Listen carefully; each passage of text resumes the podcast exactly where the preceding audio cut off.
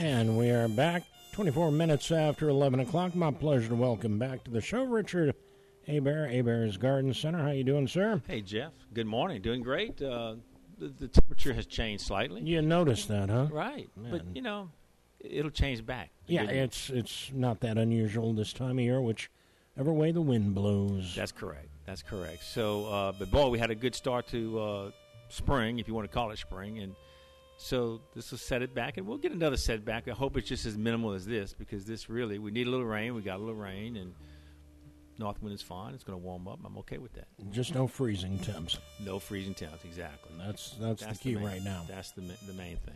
So you, you brought with you a plant. Uh, I don't know I if you did. want to start with that. Well, or- we're going to start with vegetables. That's the uh, that's been up till today the the big item in terms of you know. Uh, you know, we, we got seasonal color, and we start with the with the uh, the early stuff with the seasonal colors, such as petunias and geraniums and calibrachoas and some of the perennials we just started to get in.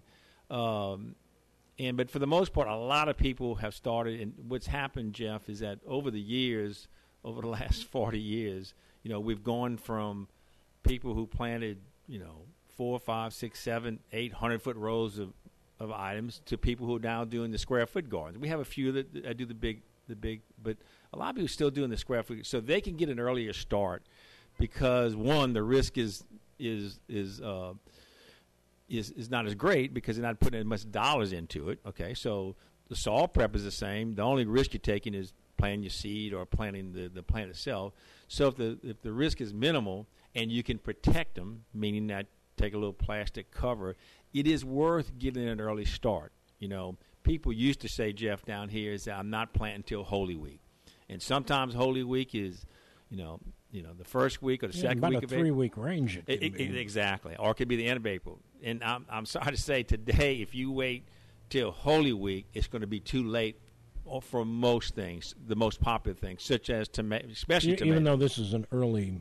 Well, it, it does help you this year, but Yeah. even so, um, it's better to try to get an early start. Now, if you have, you know, two, three hundred foot rows, I get it. You can't. You got to wait till the odds are way in your favor.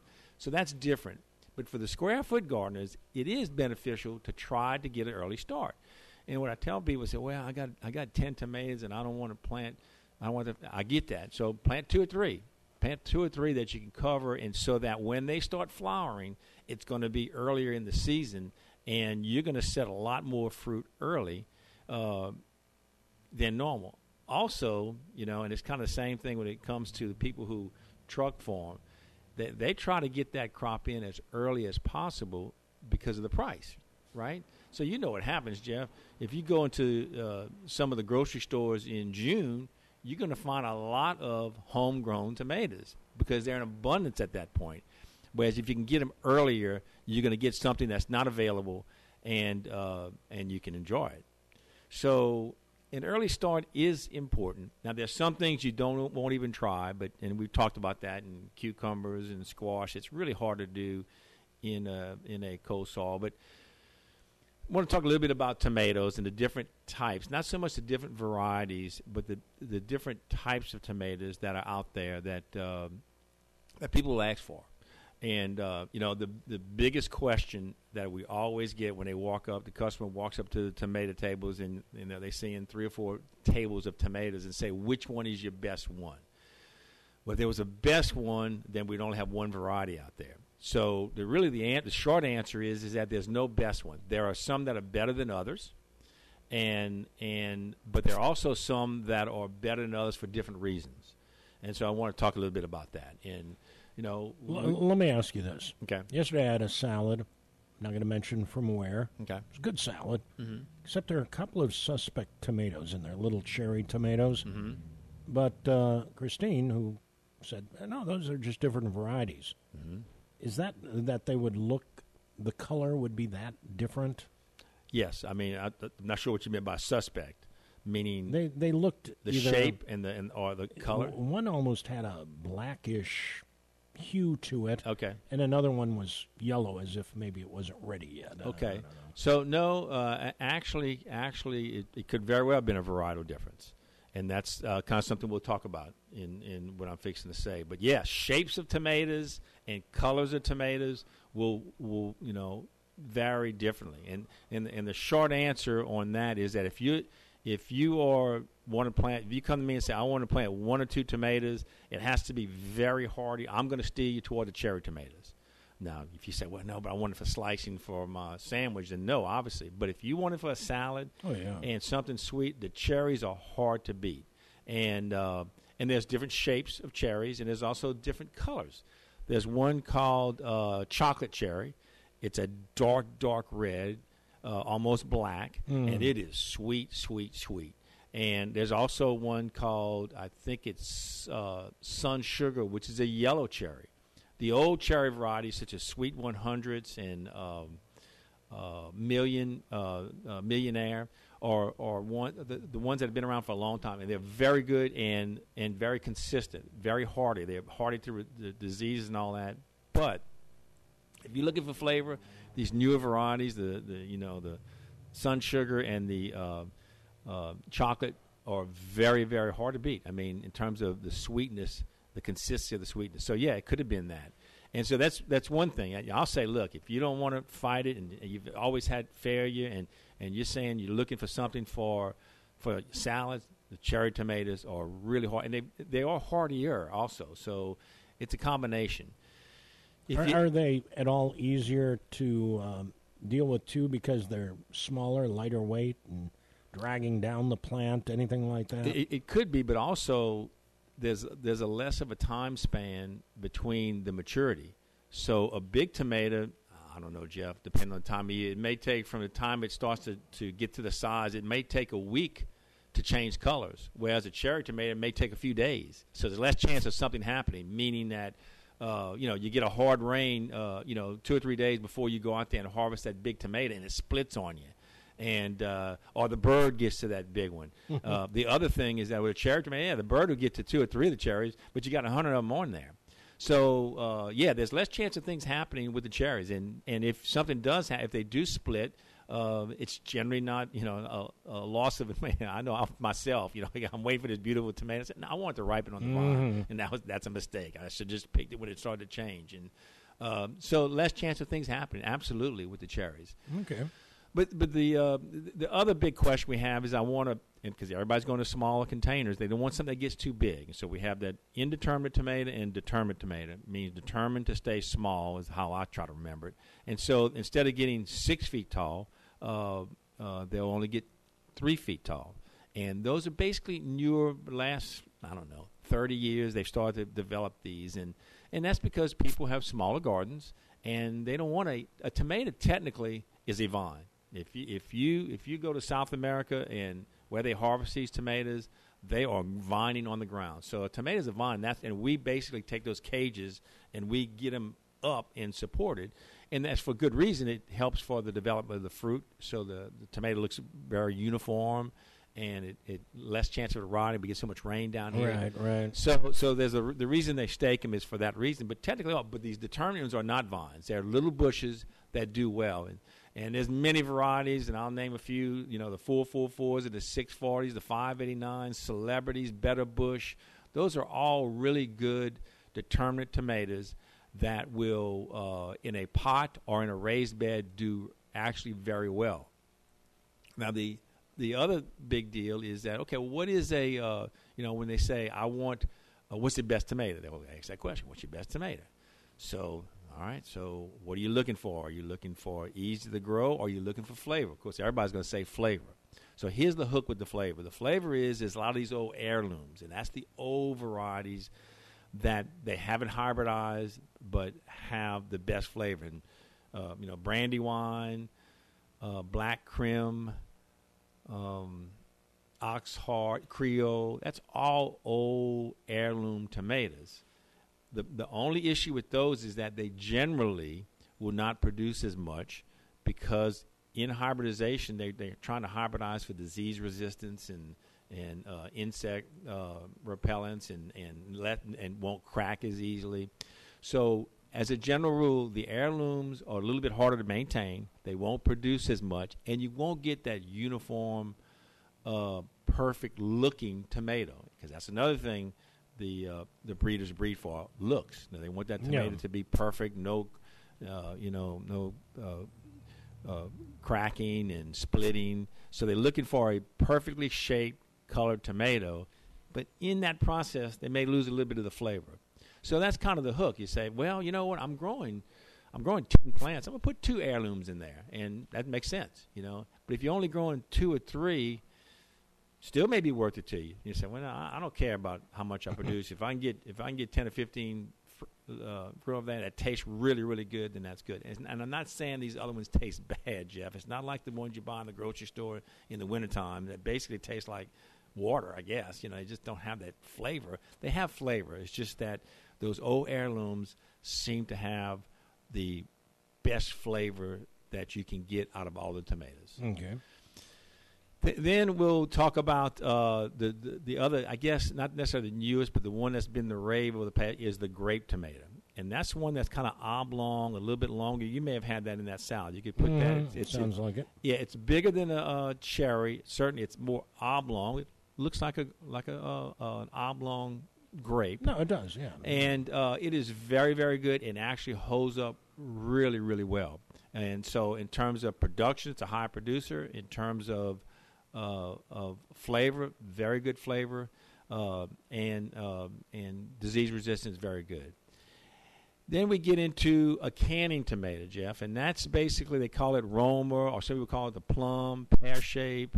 Uh, Viva Italian is one. La Roma is that, and that is a.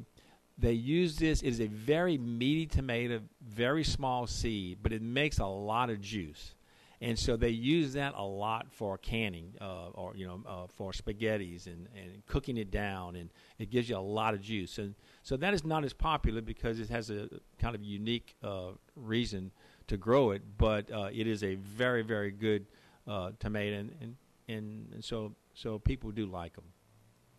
And there's a lot of area in between. You know, the, the size of, the size of the tomato, of a big tomato. You know, some people want a one. They say, I want a slicing tomato, one that I can cut it and it, it fits on my Yeah, burger yeah. and uh, and so that, there's a lot of ways to go, and and then there's also low acid tomatoes, and some people can't handle the acidity uh, in in the in the tomato fruit itself, and so there are certain varieties that have low acid. Obviously, we don't sell a lot of that, but people will come and say, "Hey, do you have any low acid tomatoes?" And as a general rule, it's some of the yellow ones, but you know, one old one, uh, Jet Star, is an old variety that is a low acid, but Yellow Boy, Golden Boy, uh, Jubilee, all are low acid yellow tomatoes, and for some reason it must be the coloration that causes the acidity. But but just just know that, and and the other big factor, and we've talked about in the past, but it's very important, is when you buy a plant, Jeff, it's going to be I don't know three, four, six inches tall. Mm. And so, by nature, when you start to set that in your bed, you just say, "Man, uh, I'm not putting this two feet apart. I'm, I'm gonna, I'm gonna put them 12 inches," and and that's a big mistake. And what what ha- what's happening there is that the plant starts to it's, it's like weeds in the garden. It starts competing with itself. Yeah, yeah. So it has two tomato plants 12 inches apart, and all of a sudden now the root system is competing for uh, water and nutrients, as well as the leaves start growing with, with each within each other. Uh, you know, for light, and then it causes a disease issue because they're close. So if you have a raised bed, ideally it would be two feet apart. You can go 18 inches, but if you had problems, Raised past- bed or in the ground. E- either, e- either same. either The either way, either way. But in the ground, you can actually probably go 18 inches. If you have the space, two feet would be better. Yeah. And uh, and and the same thing when it goes in the container. If you have a container that's 18 inches in diameter, don't put three plants in there. You know, just put one plant, and it's going to fill that container out. And it won't be long. I say within a month, you're going to start to realize that that you know that man they're competing with one another, and then you're going to start to have issues. So that's kind of the uh, uh, you know uh, another big mistake. And then always fertilize. And if you're going to do one or the other, you can do liquids, but always, always, always put a granulated fertilizer in the ground.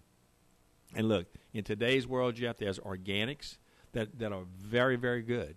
And uh, there's commercial fertilizers. And it used to be years ago, I, I would say, look, you don't need to go organic because uh, organic's a lot more expensive and you're going to, uh, it's going to cost a lot more. And I don't think the rationale for it is as good as spraying insecticides on a plant. I get that.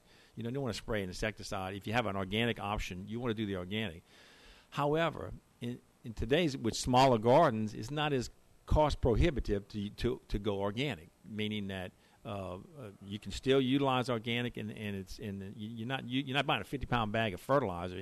You know, you buy a 50 pound bag of organic, you know, maybe twenty dollars for the commercial. It might be hundred dollars for the organic. Is that big of a difference? Yeah. But when it comes to small quantities, it doesn't it doesn't translate as as bad. And so, uh, so if you want to go organic, there's some very good organic products that do very well. We have some one that's uh, uh, that's local that does compost organically, and that's a very good. He does a tea and a uh, uh, organic compost. So you do have some uh, some options when it comes to organic fertilizer, but it's very important that you put the dry granulated fertilizer in the soil before you plant, or at minimum at the time of planting.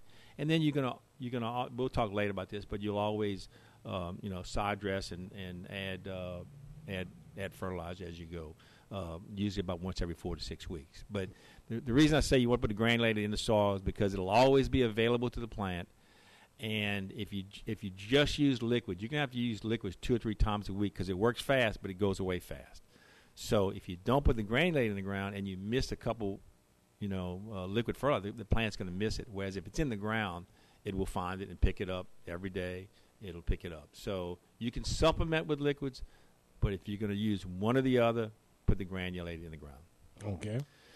Uh, you know, uh, Jeff, we, we again we got all the plants, but bell pepper is the other big one. And just for the listeners to know that if you've had trouble growing bell peppers, and you're trying to stick with some of the older varieties, such as California Wonder, uh, there's there's a great variety called Aristotle that has performed extremely well over the last four or five years, uh, and we started pushing people toward it over the last you know three or four years because we saw they were having trouble with the older varieties, and this one has been proven to be a proven winner. It's not a huge huge bell pepper, but it's a, it's the same size as the old California Wonder, which is kind of the size you buy in the store, and but it is a consistent producer, a heavy producer, and so we always steer it. But so for the listeners, Aristotle is an outstanding variety, and it does well.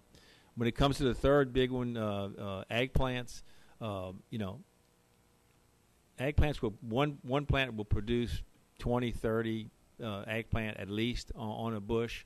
So you generally don't have to plant that many of them, but if you use it, it's worthwhile. And the reason I'm mentioning that is because last year that one held up extremely well in the heat and the drought. So if you do utilize eggplant, it is worthwhile to plant one or two uh, if you're going to utilize it. And uh, and it took the heat well, as opposed. So you don't need to get early start with that. Is what I'm saying is that where, whereas a tomato plant, they did not tolerate when we start to get really really hot, they didn't perform very well. So early start with tomatoes, not necessarily early start with the uh, uh, the eggplant. And well, you're talking about one or two. You're talking about one or two plants, plants. that produce X amount of. Yeah, they'll they'll produce 20, 30, 40 oh, wow. per bush. Yeah, okay. so it, it, will it will give you a good and, and they held up well. So it's not like something. That's why I said if you'll utilize all that. Yeah. Yeah, and usually in cooking you can you can utilize all that. I was going I was going to take that bill. Feel free. it's okay. so uh, and then the other one that we just started getting today is cucumber plants. I think it's too early. But again, you know, risk reward. If it's if you're just planting two or three, four hills, it may be worth the risk. But but I'm just saying that they won't even tolerate. A, you know, it starts getting the 30s and blowing north winds. People will come back to me and say, "Hey, my cucumbers turned white. Well, what's the deal with that? What kind of fungus I got?" I'm gonna say it's not a fungus. It's the north wind that got you. Mm. And uh, so so and, and the good thing about cucumbers is they grow very fast anyway. So when temperatures warm up, a person who may be planted now uh, versus a person who planted two weeks and it stays warm, they'll, they'll usually catch up with catch up with, with both of them, and so it's really not that big of an issue. So vegetables has been the big deal, but we have started to get all our shrubbery and fruit trees, and as well as started with the early season bedding plants to do well. But this plant I brought in, Jeff, is a bromeliad. A what? It's called a bromeliad. It's a succulent, has uh, succulent leaves, and it takes it to low water. That, that's why initially when I saw it, I, I saw um,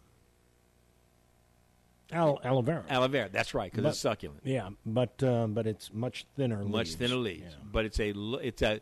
I, I guess I guess this is probably one that is very easy to grow unless you uh, you know over maintain it. Basically, I'm saying is overwater it, and uh, because it takes very little water. Yeah, And I what- was going to say I overdid it with my aloe vera once. That's right. I, I did it once, and then I realized Well, I I, said, hey, it- overwatered. I, It doesn't need a lot of care. Yep. Bromeliads, you just have the right spot. So if you can find a spot with indirect light, shade, or with a lot of glare, it does great. They flower, and there's different. This is this is just one type, but there's many many different varieties. And this flower will actually end up spiking out. It's a red one. I There's was going to say it's ones, tough to see initially when you had it flat, flat on the ground, ground. but uh, so it does It, it rise does. It does. that. It does rise, and um, uh, b- but the blooms will last for months, as opposed to uh, you know a bloom fading. So this bloom will last for for months, and it, it's a low maintenance, meaning that you're going to water this once a week. And when you water it, Jeff, ideally. You're not watering much on the soil itself. You actually pour the water in the leaves, Hmm. and then um, and then and then a week later you do it. Fertilizer, use a liquid fertilizer every two or three weeks, and that's pretty much all you need to do. Uh, I think the right location is important. Shady spot or glare on a patio or under a tree. You don't want to put this in the ground, and the reason you don't want to put it in the ground is you know it's going to get too much water. At some point, Oh, okay. it's going to start raining and it won't stop. So uh, you got to put it in a like a, a, a, a cacti type soil that are just going to drain really really well, and never go too big uh, uh, in too big of a container. Meaning that you want you don't want something that's going to be uh, this this normally we say go twice the size of the of the root ball, and in this case no. You'd only this is a probably a four inch container. You'd only go to maybe a six inch container because you don't want it to stay too wet. So small container, it's, it works great in uh, in a uh, uh, like a window basket, uh, um, y- you know, uh, or, or or a pot that's that's laying somewhat low because you can actually see the flower better for a longer period of time. But the, uh, in terms of cold, in the extreme cold that we got this past winter for those few days, they would have needed protected, but not really. 30s and upper 20s, it wouldn't have been an issue. So just a neat, hardy plant that performs well. Great little gift. Because usually when you give a gift, it might be for somebody who's sick or something. They really can't take care of it. It doesn't need a lot of care, and so that would kind of help you there. And uh, overall, it's a it's a neat plant that performs very very well. And the last thing I want to say is that a lot of people are starting to get, get concerned. You know, look, my hibiscus, you think it's alive, or you know, my ferns, are they alive? And going back to the freeze. We're and, going back- and we're going- recovering from it. and, and recovering from it. And and really, you just don't want to push. I keep telling you, just don't push it. At this point, you can cut things back. So if your ferns are burnt, you can cut it back. Your lily niles, cut it back. Hibiscus, cut it back. And you really don't want to push anything that hard. So let it come back naturally. And I think for the most part, Jeff, uh, certainly a lot of the ferns are definitely going to come back. Uh, for the mo- for the most part, we're going to be okay. There may be a few hibiscus that we lost, especially if they were in containers or exposed to the north. You know that that may have been an issue, but overall, uh, I'm, I'm optimistic that a lot of people come in saying they're starting to see sprouting. So this is where you know patience will pay off for you. Um, certainly, there's no rush on anything, and uh, uh, but a little patience, you might start to see some growth and let it go. Jump into the citrus. It's pretty much the same answer. You got to cut back now and kind of see what happens. If it starts to sprout from at the ground or near the ground, that's not good. Break it off and see what happens uh, in the above ground branching. above the graft. Uh, way above the grass. So it's pretty much where the, the tree is. You Yeah. can cut the tree back, but you're not cutting it to the ground like we do a lot of things. You're cutting it uh, where the branching is up higher. Gotcha. Anything else uh, today? That's it, Jeff.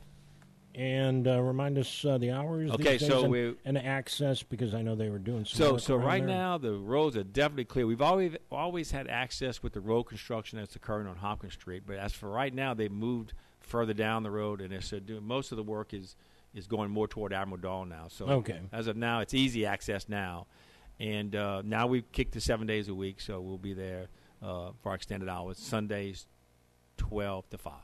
real good, Richard. Appreciate you coming by as always. We'll look forward to the next time. Thank you, Jeff.